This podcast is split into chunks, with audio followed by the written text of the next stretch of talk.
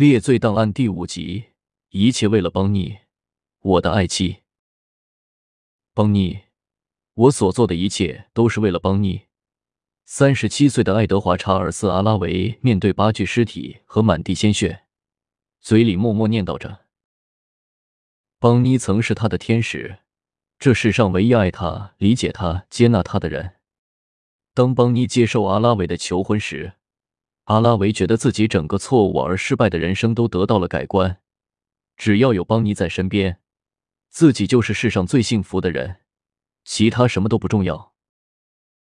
阿拉维出生在美国密歇根，童年生活算不上凄惨，但也没什么值得称道的。家里有四个孩子，他是最小的一个，父母平时不怎么顾得上他。阿拉维的父亲是个酒鬼，整天不着家，母亲也没有太多的精力管他。他是千百万最普通的人之一，从来没有获得过幸运之神的眷顾。小时候没怎么上过学，少年时在一家五金店当保安，后来又转到布纳埃公园接着当保安。长大后跟着姐姐搬进城里来住，因为没什么特殊技能，还是当保安。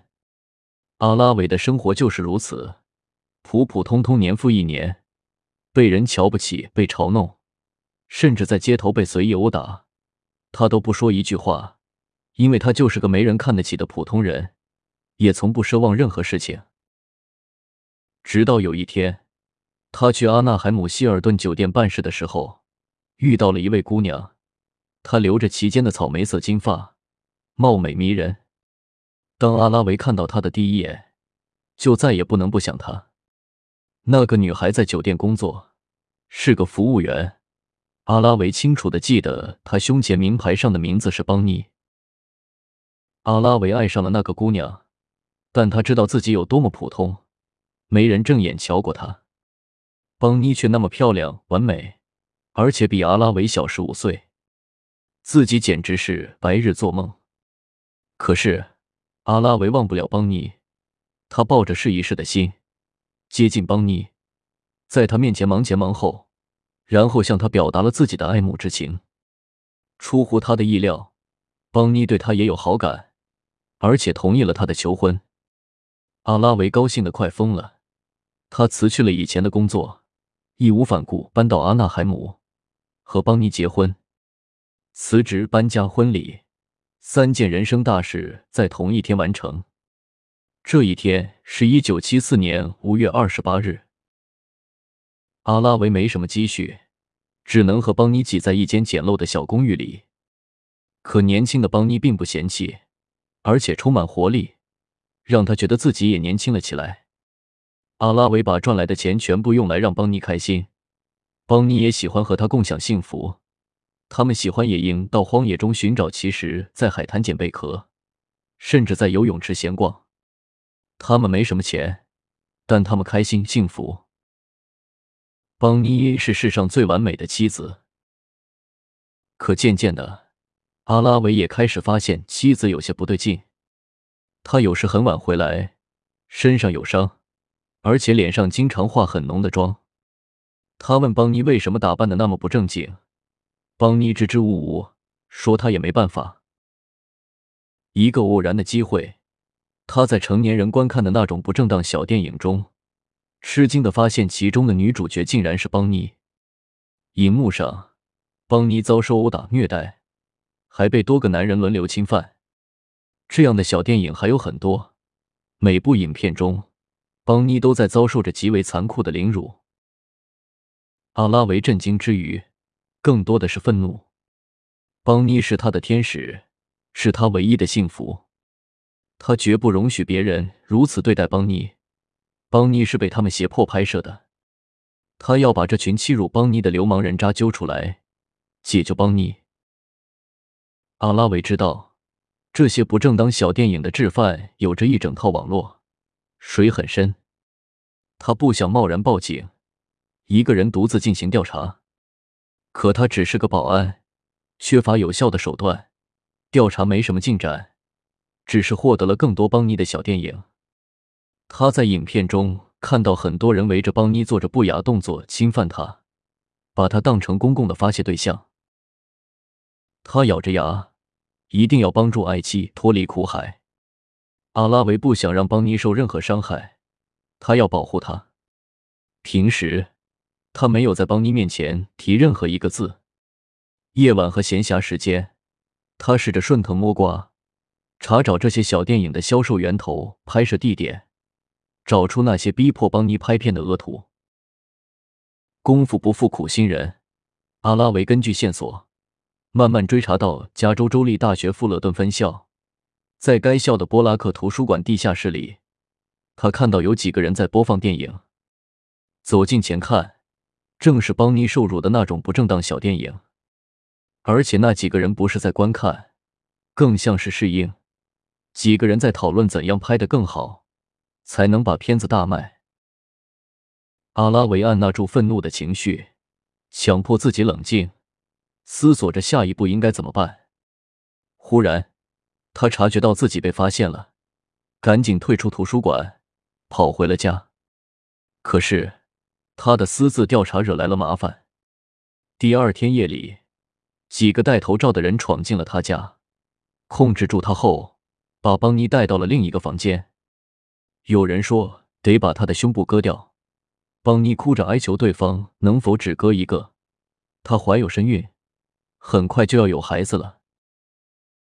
遭受极为残暴的凌辱后，邦尼活了下来，被送到了医院。阿拉维痛恨自己没用，没法保护邦尼，现在唯一能做的只有好好照顾爱妻。几天来，他没日没夜守在他身边，邦尼的伤势也逐渐好转。可忽然有一天，他离开病房找医生，再回来后，邦尼就失踪了。当晚，他接到了电话。是那天闯进家门的歹徒的声音，他还听到邦尼的呜咽和呻吟，却说不出话。歹徒告诉他，他们在邦尼的下巴上钻了孔，用钢丝勒紧，他不能说话。他们即将拍摄邦尼的新电影，也将是他的最后一步。细荣雄对这段过程的重建，基于法医精神病学家大卫谢夫纳的报告和法庭证人证词记录。阿拉维忍无可忍。根据调查，他已经知道这些恶棍就在图书馆地下室，参与的都是哪几个人也清清楚楚。每个仇人的脸都印在他的脑海中。他本来想搞清楚事实，带着邦尼逃离这里，但对方已经把他逼到了退无可退的境地。现在只有一条路，同归于尽。只要能救出邦尼，让他逃脱苦海。阿拉维宁可自己牺牲。一九七六年七月十二日，阿拉维拿起武器，走进了加州州立大学富勒顿分校，高呼：“欺辱我妻子的人，全都得死！”随后开始了疯狂的射击，杀死八人，重伤两人。他并不是无目的的杀人。当时路过此地的办事员卡罗拉和学校顾问马西马蒂内兹被阿拉维堵在走廊上。阿拉维仔细看了两人几眼，喝道：“你们不属于这里，滚！”他让这两人离开，奔向走廊另一边，继续杀人。阿拉维相信他会找到邦尼，带邦尼逃出魔爪。他会安慰我，就像妈妈安慰我那样。这是美国历史上第六大致命的校园悲剧。实际上，所有受害者都是无辜的人。其实，阿拉维对邦尼的爱、幸福生活，邦尼遭受的凌辱折磨，所有的这一切，都是阿拉维自己在脑子里幻想出来的，全都不是真的。邦尼这个人确实存在，也和阿拉维结了婚。她说自己的丈夫是个梦想家，这也是她嫁给对方的原因。可因为受不了阿拉维很多不切实际的幻想，刚结婚没满一年就离婚了。后来，阿拉维就一直活在自己的幻想中。令人悲哀的是，他制造的杀戮是真实的，八名无辜受害者身亡。他们跟阿拉维一样，也都是尽职尽责的普通人，有家人有孩子。却无辜命丧枪口。审判中，法官裁定爱德华·查尔斯·阿拉维精神错乱，免于刑事处罚，送到巴顿州立精神病院进行治疗。几十年后，受害者家属仍然生活在痛苦之中。现在，医院确认阿拉维已经康复，他本人也反复提交申请，希望能回归社会。但很多人坚持认为他应该永远关在精神病院。到底应该如何裁决？检察官问了精神病学家大卫谢夫那一个问题：阿拉维是否有可能再次陷入促使他杀人的幻想中？谢夫那是阿拉维的医生，也是最了解阿拉维的人。他的回答是不知道。迄今为止，我们对自己的大脑仍然知之甚少，仍有很多未泄的谜团。